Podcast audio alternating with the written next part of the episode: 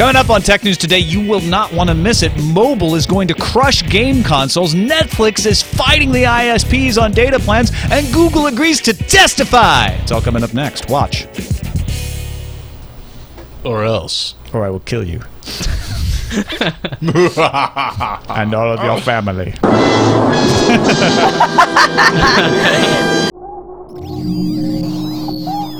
Netcasts you love. From people you trust. This is Twit. Bandwidth for Tech News Today is provided by CacheFly at C-A-C-H-E-F-L-Y dot com.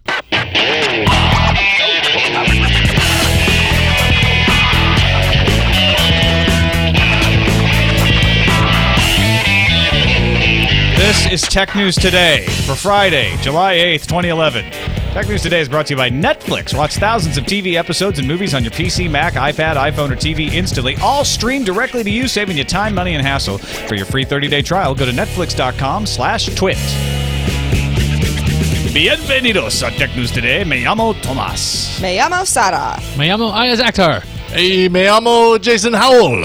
And joining us Bueno. today in English, Bueno. Veronica Belmont. Soy Veronica. Oh, I am. You had to throw that soy in there. Enchanté. Yeah. Oh wait, wrong language.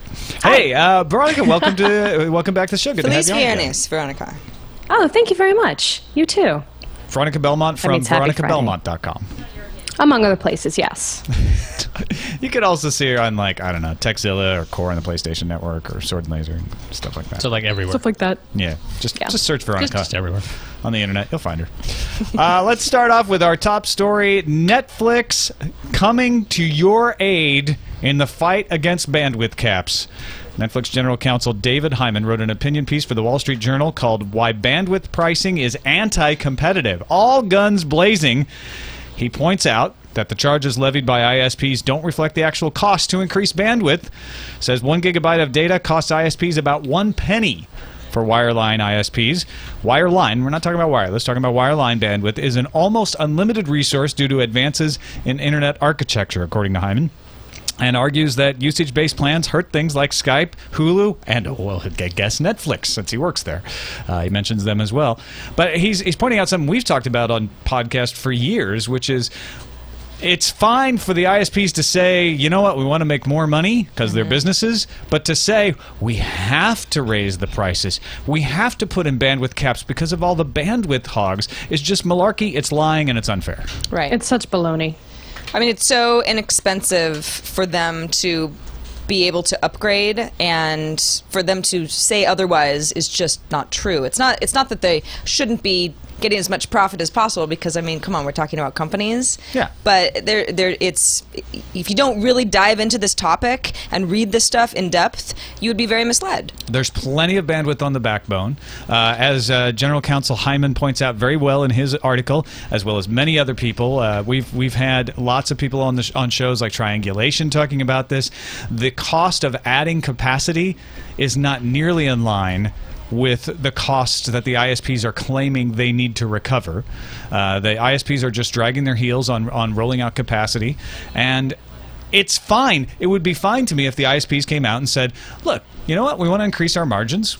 We're a business. We need to make money to, to, to be able to invest money. So we're going to put in bandwidth caps because we think it allows us to monetize our, our, our business better." But that's not what they that's not what they want to see, say. that's the weird thing. I always thought they had a really good plan in place already. If you want a faster speed, you paid more, and that's the thing. Mm-hmm. People like us who like to watch a lot of online content or, or download a lot of online content, well, we like being able to access it very fast and as quick as possible. So I don't know why they necessarily have to move to this data cap thing, especially since it's, as, as uh, General Counsel was saying, this this is not a financial reason. I mean, it's not a great reason that they, they charge you like ten bucks for a gigabyte when it only costs them a penny. Like it's it's it's, it's kind of ridiculous. Yeah, I already feel like I'm paying up the wazoo for for the, like almost the highest quality tier that that Comcast will give us right now in San Francisco, and you know I, I'm willing to pay that extra amount because I do want the higher quality service, but at the same time I don't want other people's service to be degraded by any stretch of the imagination.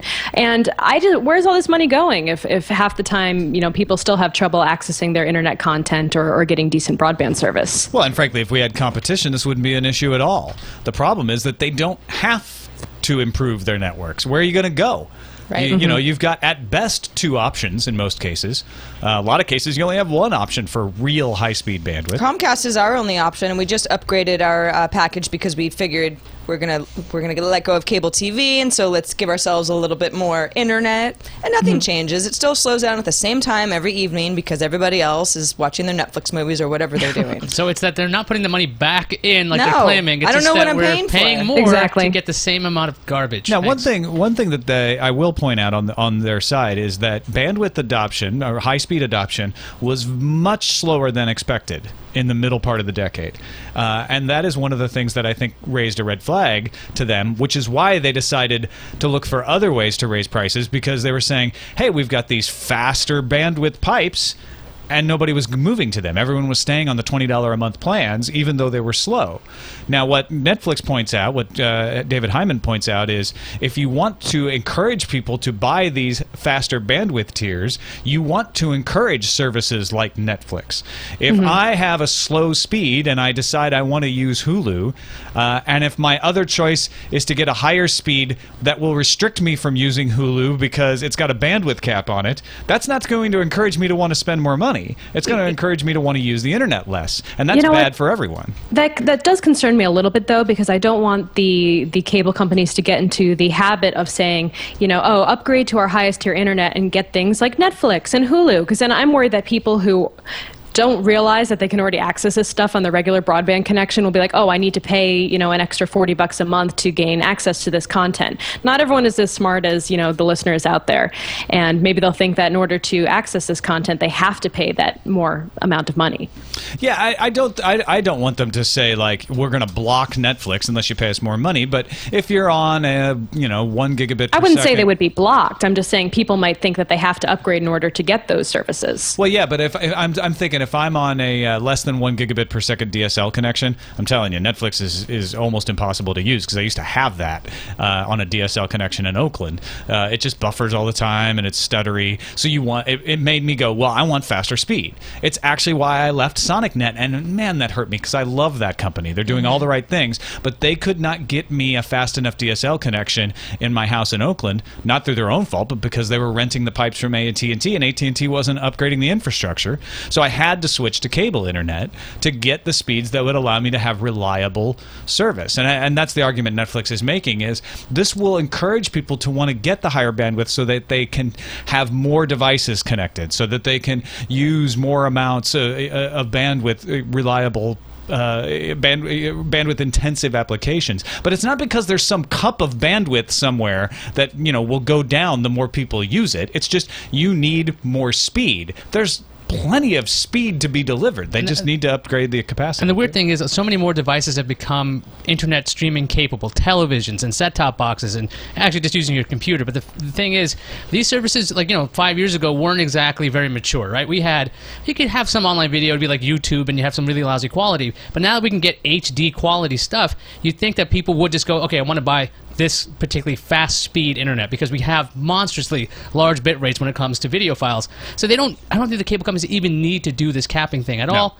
And, and, and, and hopefully this letter gets a lot of people, you know, noticing what's going on with this, the whole ISP business. My theory has been that these bandwidth caps are really not going to impinge on our ability to use these services because the services are run by big companies and they will start pushing against these bandwidth caps because it's not in their interest and they'll be able to use some pretty good arguments both uh, you know in the public and behind the scenes about the fact that there really isn't a need for the caps and there is an anti-competitive situation. And and and David Hyman from Netflix is making both of those arguments in his Washington Post opinion piece here now, that is related to our next story, which is wireless. All of this that we were talking about just now was wired, right? That pipe that comes in. Wireless is a different animal.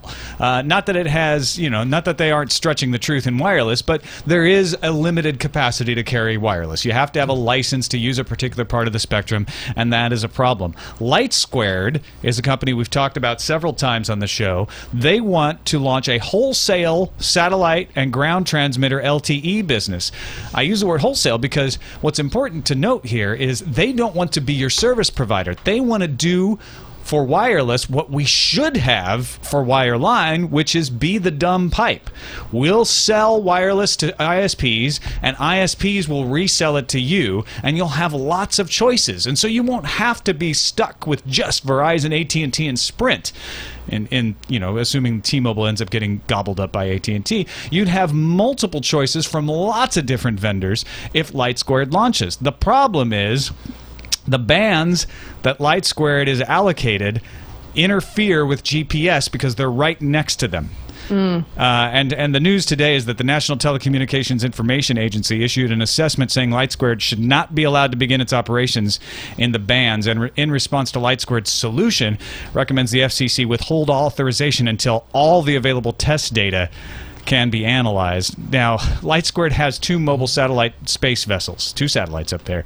They want to convert them to broadband dispensers streaming internet to ground stations. These ground stations would then broadcast it out to where you could use it.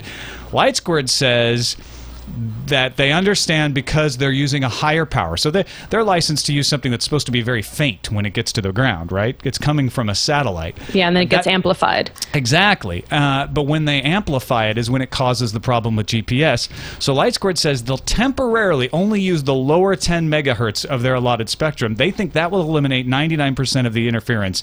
Then they propose cost sharing with the industry to solve the problems for the remaining 1%.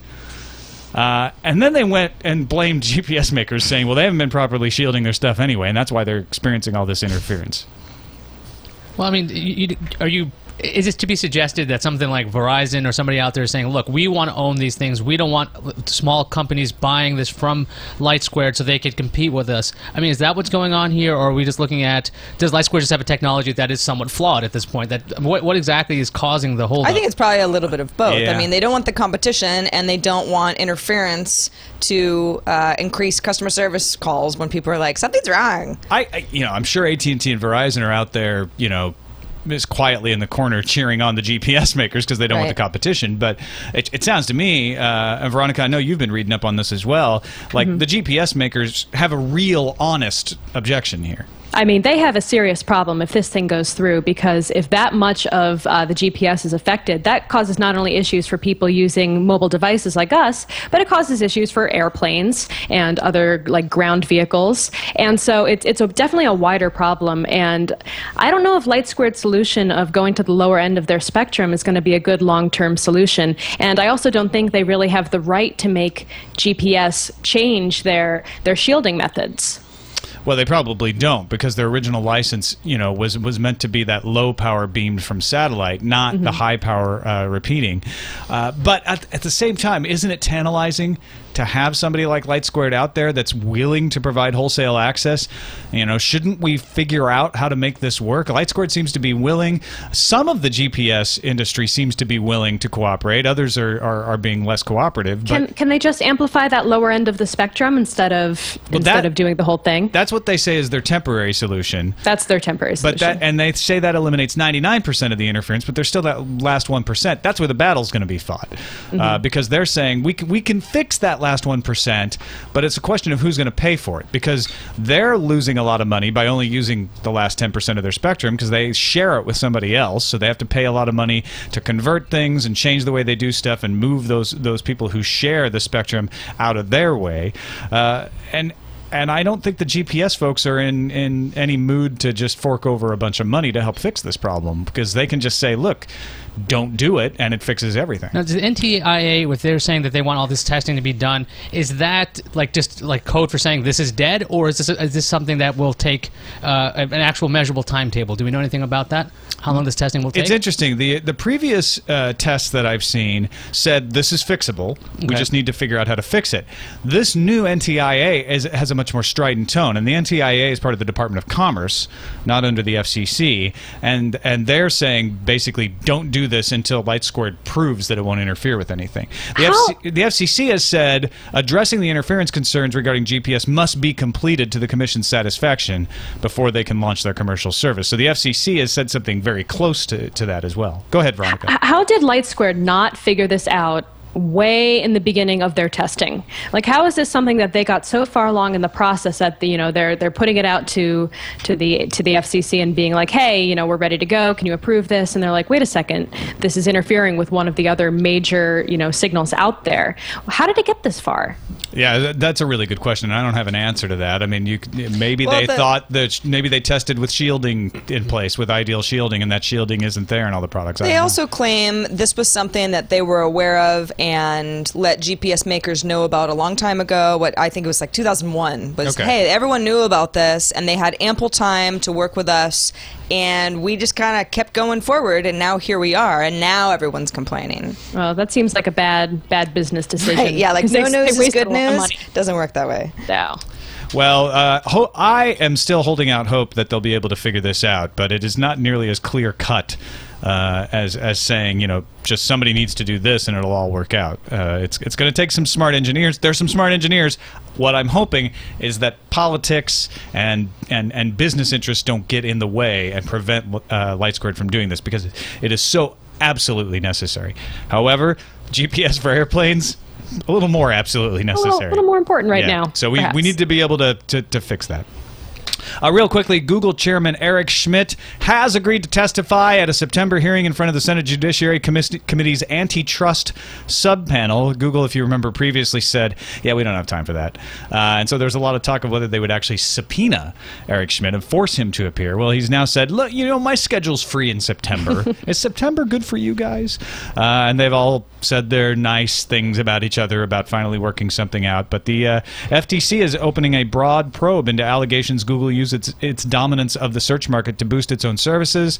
The fact that Schmidt has agreed to appear means Google's taking it seriously now. Is Google uh, under the same gun that Microsoft was under at the beginning of last decade? Uh, Google's made a pretty good argument here versus Microsoft. It's simple. You can always switch your browser. It's not like when you get. It's not like when your Well, you, laptop. can, you can switch your search engine. Th- That's, Yeah, that's right. yeah. And the other thing is when you go and get like a, even a Chrome OS notebook, you can use a different search engine even on that, even though the browser is Chrome. There's always another way out. But versus something like Microsoft, it's pre-installed. You have it on your device. But that was always true of Windows. You could s- you could use a different operating, But operating you'd have to system. pay a penalty necess- sometimes to get it off of there. or you could just you'd have buy to- a computer that didn't have that operating system installed. which is very difficult to find. Unless Yeah, you I want to get think that desktops, was- I guess you could have done it's that. very difficult to find a good search engine these days. well, that's not Google's fault. That, that well, the- it wasn't Microsoft's fault that it was hard to find another OS.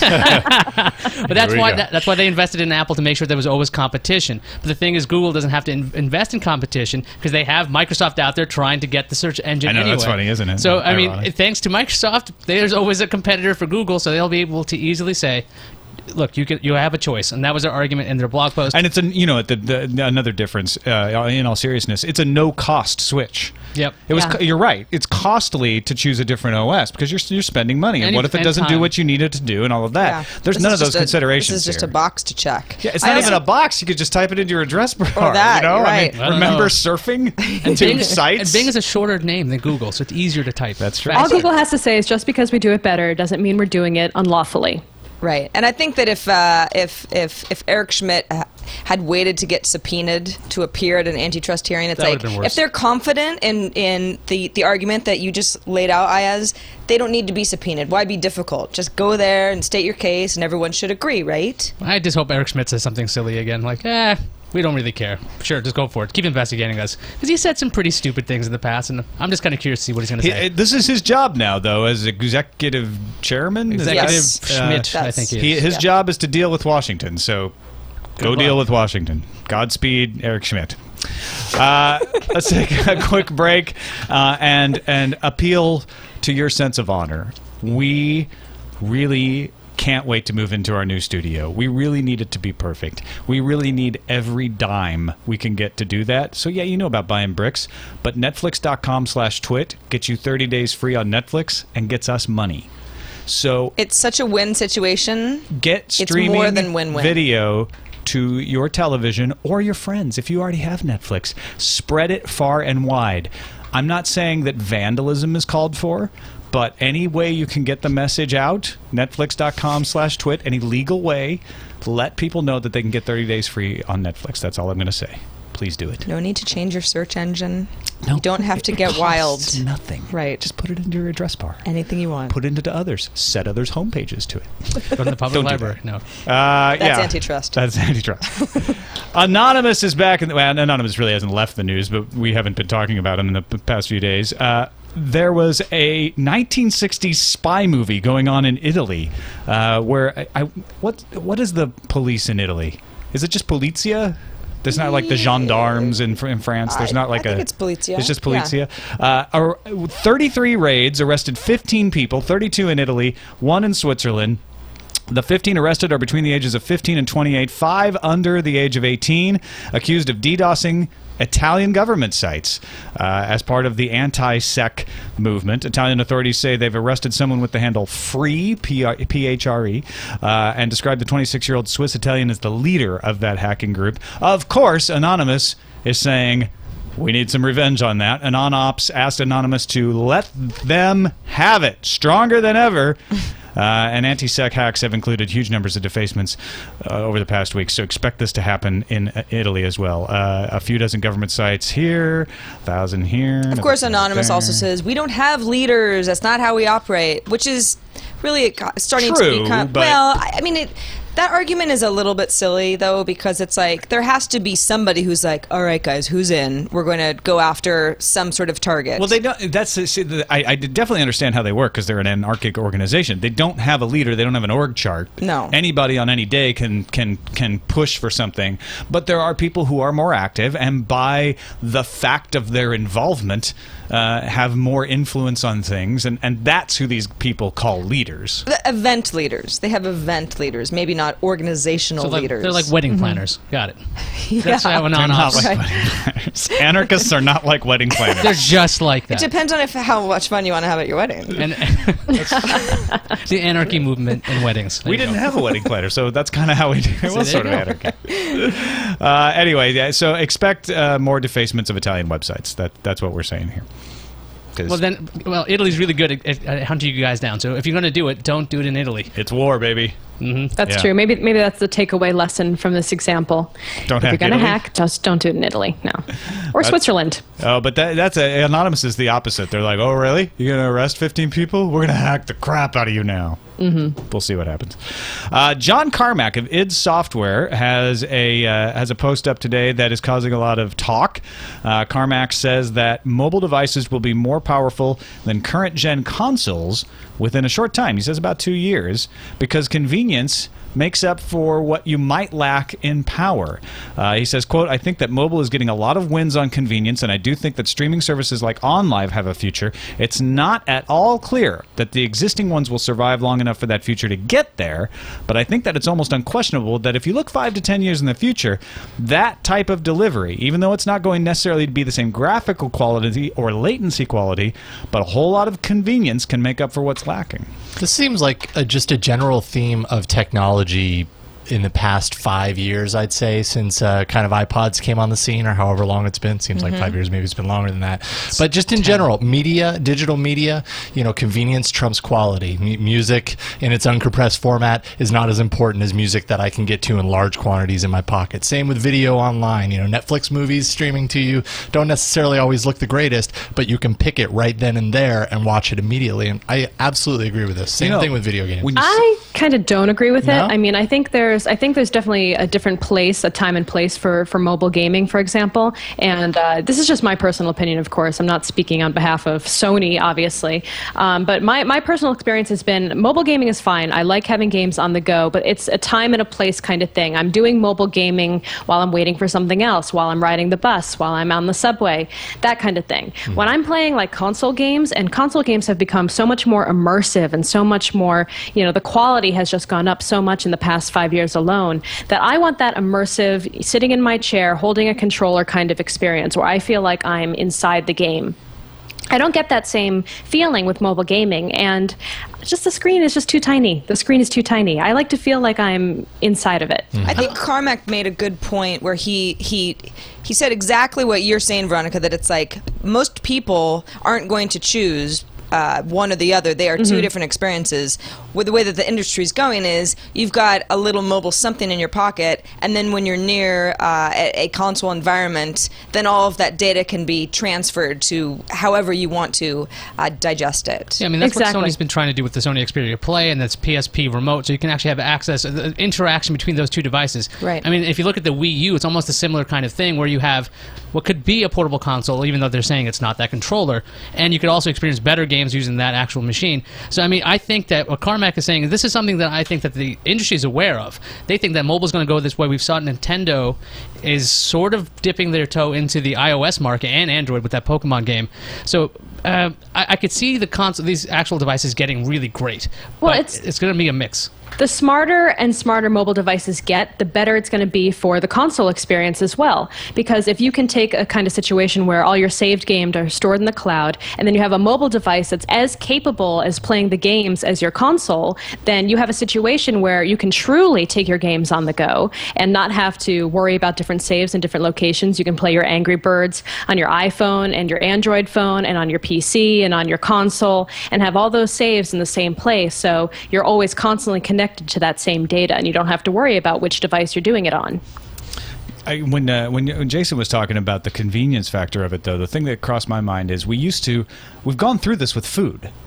We used to, uh, you know, take a lot of effort to prepare food, and then convenience food came along, fast food came along, and we realized, hey, if we can get it in large quantities for cheap, we're going to go for the lower quality stuff, and we gorged ourselves on that. And now we're starting in the in, in at least in the United States to come out of that. Uh, I'm not saying fast food has gone away, but we're starting to turn and say, well, you know what? We actually need better tasting food. We, it's worth taking some time to have healthier food and good, better food. And and we're starting to see in grocery stores, it's not just all mass-produced cheap food. We're on the other side of that bell curve here, and I, I, I can see us going through that same pattern with gaming, where we we start taking in all of these tiny towers and We Rules and mobile games and and using our time for them and and consoles. I think you're right, Veronica. They don't go away because a lot of people want that immersive experience, but maybe they get you know kind of shoved to the side for a while, and then there's a turn back to quality gaming uh, after a while. I think But I all. want Sorry, go ahead. Go ahead, Veronica. I was, no, I'm sorry. you never, you never have to lose that quality because as mobile devices will get better, the quality on the mobile devices increase, and then you also have the high quality console gaming environment. They but those can be used interchangeably, Yeah, and they're yeah. being merged. I think that's where the future is going. I think what's what surprised everybody is how quickly mobile devices have caught up, even just in the last couple of years. I mean, uh, Carmack said iPad 2 not more powerful than the 360. I mean, nobody says that it is, but it's gotten so close so fast. I mean, there wasn't an iPad 2 just a couple of years ago, and in another couple of years, they will be more powerful than what we know power to be at the at the very high range. especially if gaming continues to be such a high kind of priority for users of the devices the device makers are going to have to count you know factor that into how they design them going forward Anyone feel bad for Nokia for trying to go, hey, here's some mobile gaming right here, and then they lost it with the N-Gage? well, if they had li- designed it well, I might feel I'm just like, wow, they were a little ahead and they kind of screwed it up.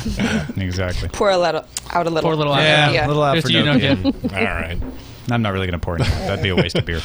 On to our last discussion story. Now, I know some of you out there are really tired of hearing about Google Plus, but I promise this isn't a play-by-play about what we think about Google Plus and how it's fun to We've do said our piece. But I do think it's interesting how much integration is being attempted by third parties between Facebook and Google Plus. Those folks who are in Google Plus really want to connect the two, and it's it's starting to be a little bit of a battle. Uh, Open Exchange, X C H A N G E, just released a tool that uses the official APIs to collect your contact info from not just Google, but also LinkedIn, Yahoo, and of course Facebook. And then they used uh, a method to get Facebook to Google Plus via a Yahoo importer. Yeah, the, right now you can technically get your Facebook contact information into Yahoo, and then you can get a CSV and use that CSV to import important information like your email addresses and the names into Google Plus. So Yahoo is, is kind of like Vichy France. You can you know kind of if you can get there, then you can get through the underground and get out. Right, but the to other thing is side. this open exchange thing. What they will also do is unify your address book. So if you don't want to take your data anywhere else, you can always have this one thing here because it also works with I think uh, Apple's uh, contacts manager and all that other stuff. So there's a lot of actual there's a lot of different things you can put together in one location. Now, this is an early adopter crowd right now, the folks using Google Plus. Uh, but there does seem to be a huge demand to take that data from Facebook and put it on Google Plus. Uh, and I don't know if that's just the novelty of it. Or if it's really showing that, hey, I want to use both of these things. I don't want to abandon one for the other. Or, or does it mean that people are like, I'm done with Facebook, I'm moving over? I don't think for the. I've had a lot of uh, the the regulars ask, well, what, why would I leave Facebook for Google Plus? And I was like, I, I don't know. I don't know why you would. I just have another social network to hang out on, which is fun. But a lot of people don't think that sort of thing's fun. It's like they have their. This is how I communicate with people that I'm not sitting in a room with. And if they have everything built up on Facebook, there is no incentive to start using Google Plus unless all of that information is somehow easily ported over. Or why would you start from scratch? Eric Schmidt has said uh, in an interview that he thinks there's room for both. Of course, that probably serves him well to to, to say that because he doesn't want to say we're going to take Facebook down. very generous of But him. the, uh, Google's actually leaving Orkut up. They say they're they're two different things. Mm-hmm. They're going to leave both running. So I think they do see Google Plus as supplementary to other things, and, and maybe in some ways different. Uh, you can you can merge them together too. Uh, Veronica, do you, do, you- uh, Sorry. uh, do you need to get that, Jason? no. Oh, Jason, you are so fired. Oh, I knew that was So fired coming. Well. I probably deserve it in that regard. so. But there's a there's a new Chrome and Firefox extension that integrates Facebook into Google Plus if you want. Is is that just ridiculous?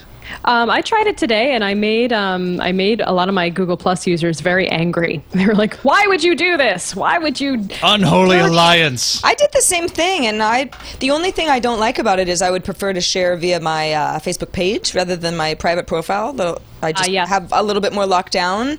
But it's great. I can look at my Facebook wall within Google Plus. What's not to like I, about that? I actually kind of like it a little bit because I've forgotten about Facebook. So this is like, oh well, I'm already here. Okay, I'll find it. The integration is a little clunky right now. I mean, I can't really figure out the settings. It's kind of hard to figure out if you're seeing. I think I'm seeing my most recent posts on Facebook right now um, from my from my uh, friends, and as opposed to the most popular, which is typically a little more filtered.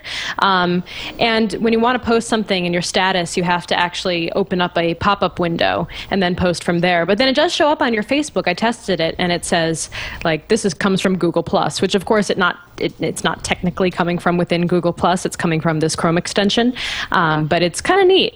I don't think I'm going to keep it around for very long. Um, I've definitely been finding myself using Google Plus more and more over the past few days, more so than on Facebook. Um, so maybe I'm making the transition over. I, don't know. I think- it's like a way to kind of wean yourself off of Facebook. You can think of it that way. I like that it's competition. That we have we have another source, but it's not competition yet because it's private.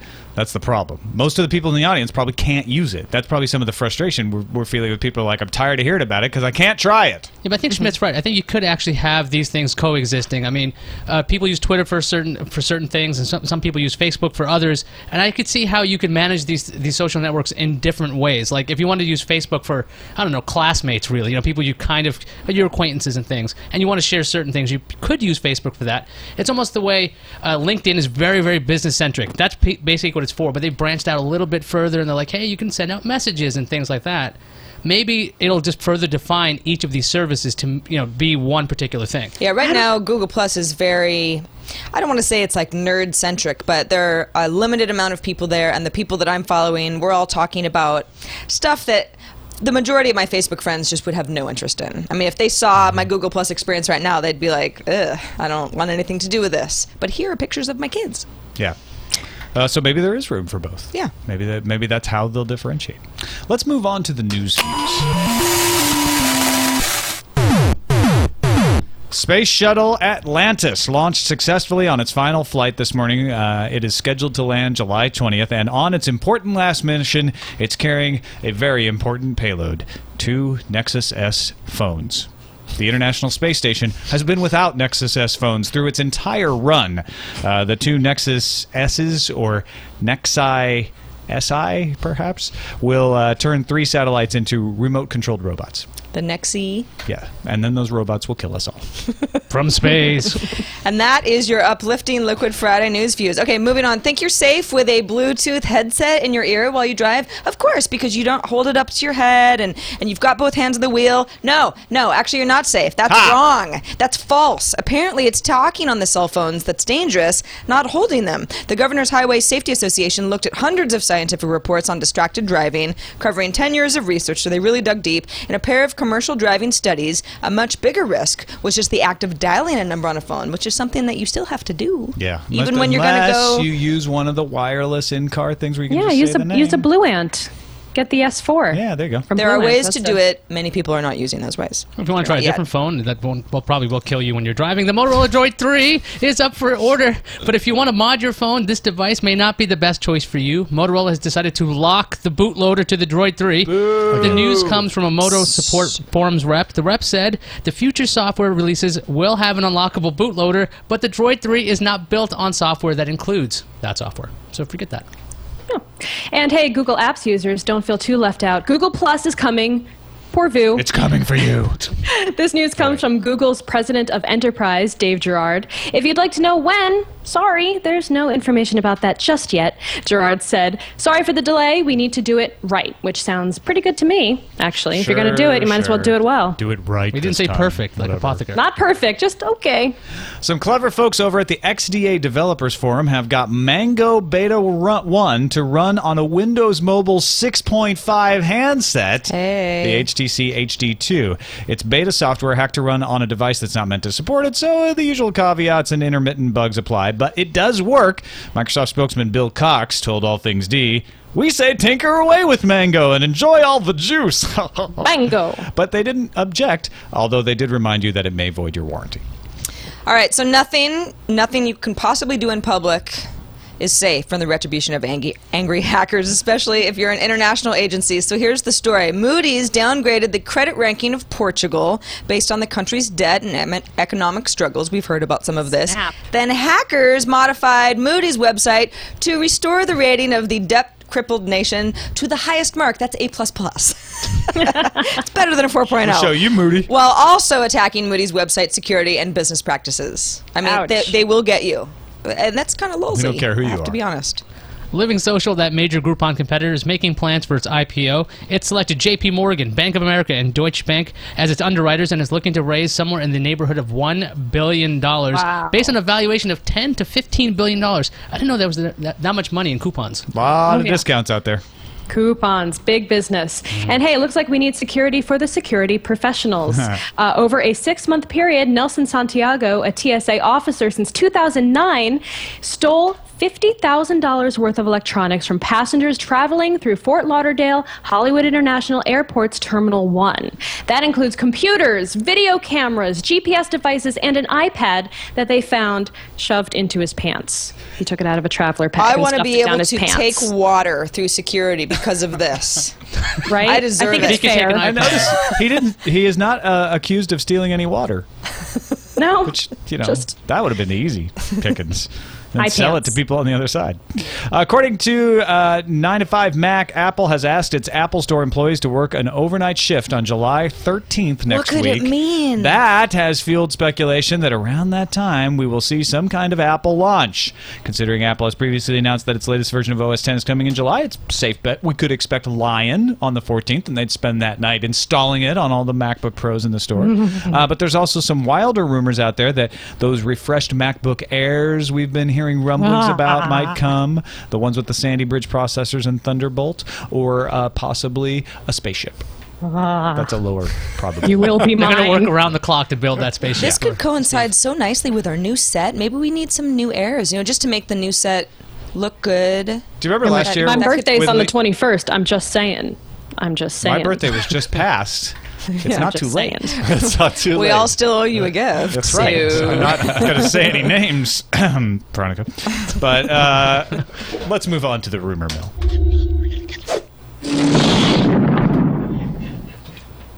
Yes, rumor mill. Oh, sorry, I was I was busy drinking.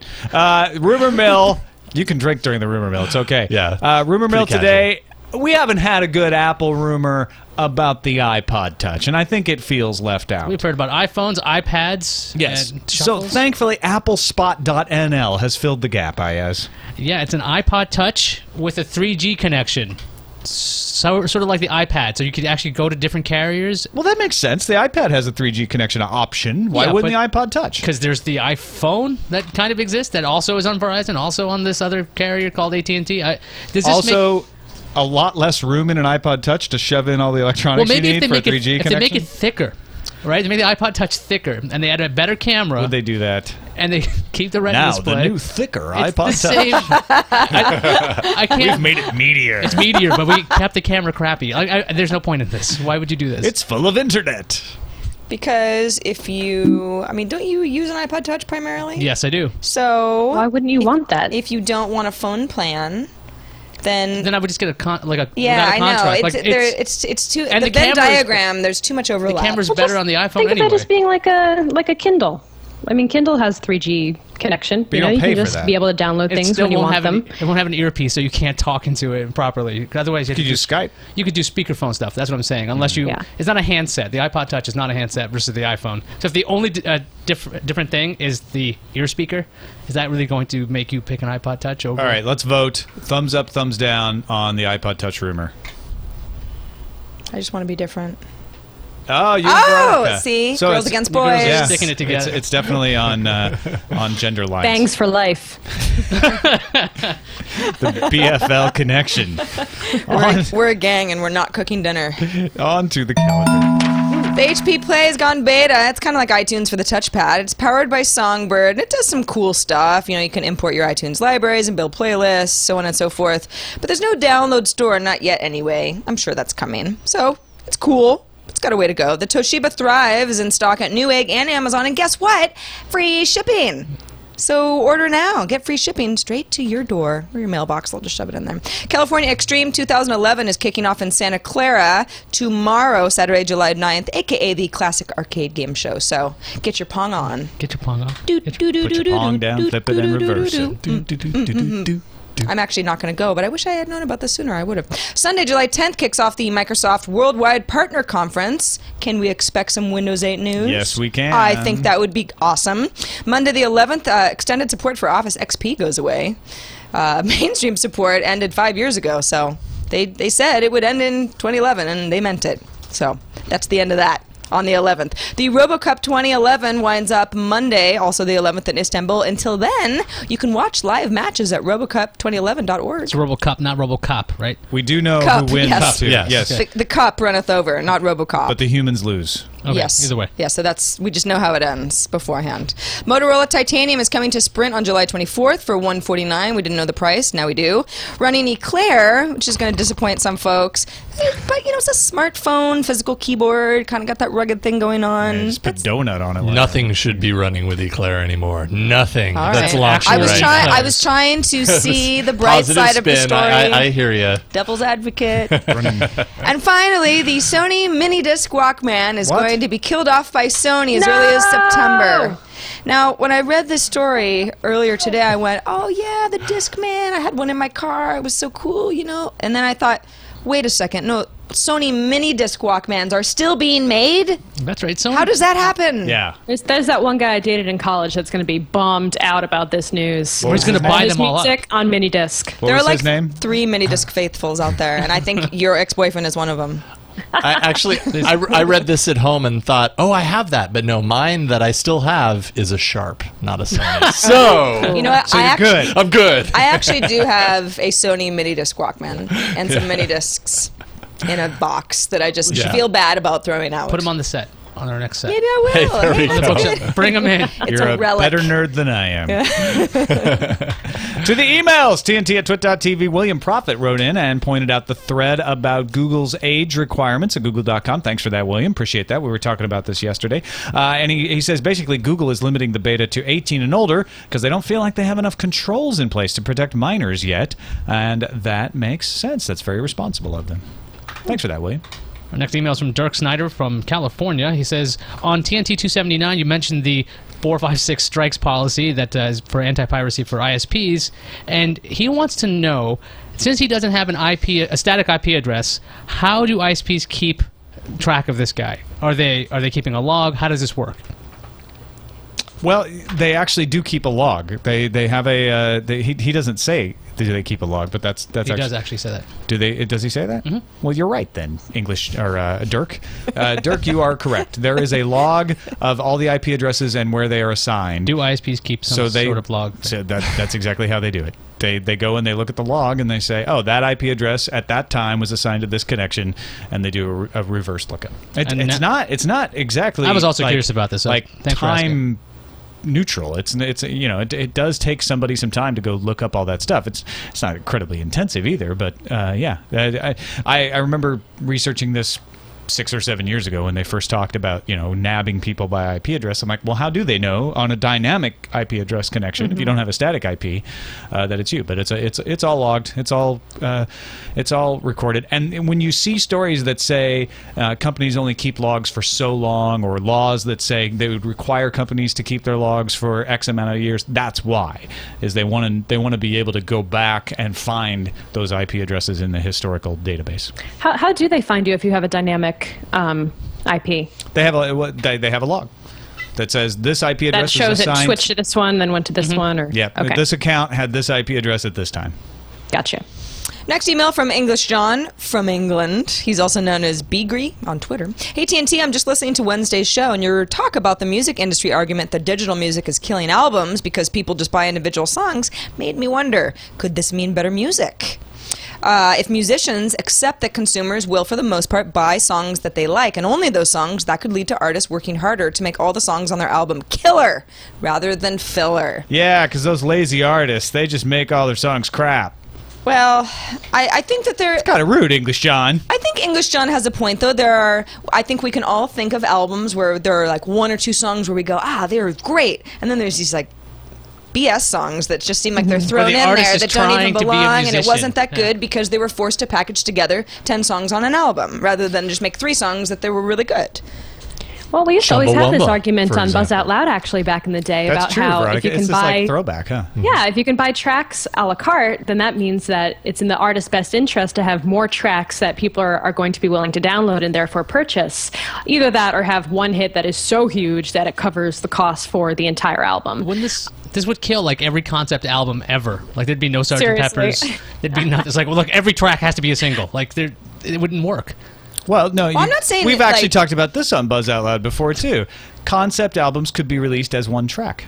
Just one track. Yeah, Okay, one really expensive There's fifteen nothing dollar wrong with a concept album that's a little off the wall and different. It just shouldn't be crappy. Uh, they're two different things. Concept does not equal crap. It means True.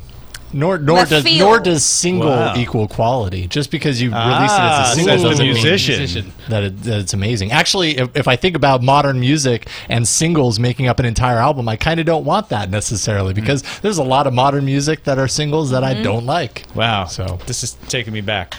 you can keep abreast of the rest of the day's news at our sister website. News Right. dot- Wait, no, that's, that's old. Um, you can submit and vote on story coverage at our Reddit, technewstoday.reddit.com. Uh, thanks to everybody who's submitting stuff over there and voting it up or down. H.R. Himes, Patrick Rigby, uh, Cy Spud, PC Guy 999 every day, Drew CPU, Flash Cider every day, Matthew Fewer, Poor Tech, Flash Cider, Stephen 3X, and more. Uh, thanks to everybody who submits stuff over there and everybody who votes it up and down. 1,172 Tech News Today readers over there. Once again, technewstoday.reddit.com. And as I mentioned during the Netflix ad, bricks! We need you to buy a brick if you can, if you want. Bricks.twit.tv. They start at $128, which gives you a two line message, up to $640 for a custom logo. Um, that logo can be anything you can draw. You can say something, Possibilities are endless. a passive aggressive message. Yeah. or if it's too to an pricey, ex. if it's too pricey, mean, you go can go ahead and go in with, in a group. Go Yours- ahead, find your friends, and put together you know some money for Each Anyway, if you gets a don't know letter. where, if you're like, this is the first time I've ever listened to the show, where does that brick end up? It ends up in our new studio in the lobby. So and that's where it'll be. Ooh. You'll walk in and you'll say, Sarah will be holding "Oh, it." there's the sketch of I will. Diaz I will that hold I your sent in. brick, It's Vienna on the style. wall." Yeah, And, and I'll pace as long Ooh, as they're like me skinnier to. than I thought they were. Yeah, yeah, because they, just- go on the they wall. go on the wall. Oh, so they yeah. just we're not building a new wall. We're just I facing see. a wall. Yet. Yeah. Although you can for a little. Breaking down the I think there's an walls. extra charge for it, but you can actually get a, full size brick replica of your brick sent to you. which you can throw through someone's window. Don't do that. they are you heavy. could. though. No, I'm just saying you could. Stop You inciting shouldn't do violence, that. Sarah. You could, but it's going to be really easy to track back to you. Physi- physically, it's possible. and you- That's how, how how heavy the You bricks are. absolutely That's all don't I'm want to tie a saying. note to it that says netflix.com slash twit. No, That would why be would you do that? And It's gonna be illegal. forever. Like, we don't need things like that being traced back to us. Veronica Belmont, you probably want to disassociate yourself from this show as quickly as possible, but uh, let people know what you're doing these days. Ah, these days I'm still doing Tekzilla every week. I've been gone for the past couple of weeks, so and people are starting to get worried. No, I'm still on the show. I was on vacation. Um, I do Qore on the PlayStation Network, and of course I ho- host uh, Sword and Laser with Tom. And next week on Sword and Laser, we are having the creator of the Dothraki language I'm from so Game excited. of Thrones on to explain how he came up with the whole the whole language. It's going to be really cool. David Peterson is his name. It's kind of a, uh, s- a Song of Ice and Fire palooza. The next three episodes. Well, the, the the last episode we did was a uh, recap of Mm-hmm. the past four books. So if you if it's been a while since you read the last one, you can catch up. Uh, and then we're gonna have the Dothraki language inventor on, and then of course the book will be out. It's So, not for you to promote. Yay! yeah. But all my web exciting. stuff is at about.me slash Veronica. And uh, you can find us on the web as well. We have a website, right? Somewhere. It's Twit.tv twit.tv slash TNT. Can they email Makes us? sense. Yeah, TNT at twit.tv. That makes sense. What about phone? We don't, Yeah, we don't have a phone 260 number. TNT show. Oh wow, that's a lot of ways Yeah. to contact. Makes sense us. enough. All right, You thanks. When will we see them next? You Can't pull the wool over my eyes. Uh, Monday, All right. actually, uh, same time, same place. Cool. Sounds good. All right. So have a be good there. weekend We'll or do something. that. Yeah. Bye. Whatever. Hooray! Get out of here. So over this. I'm fired.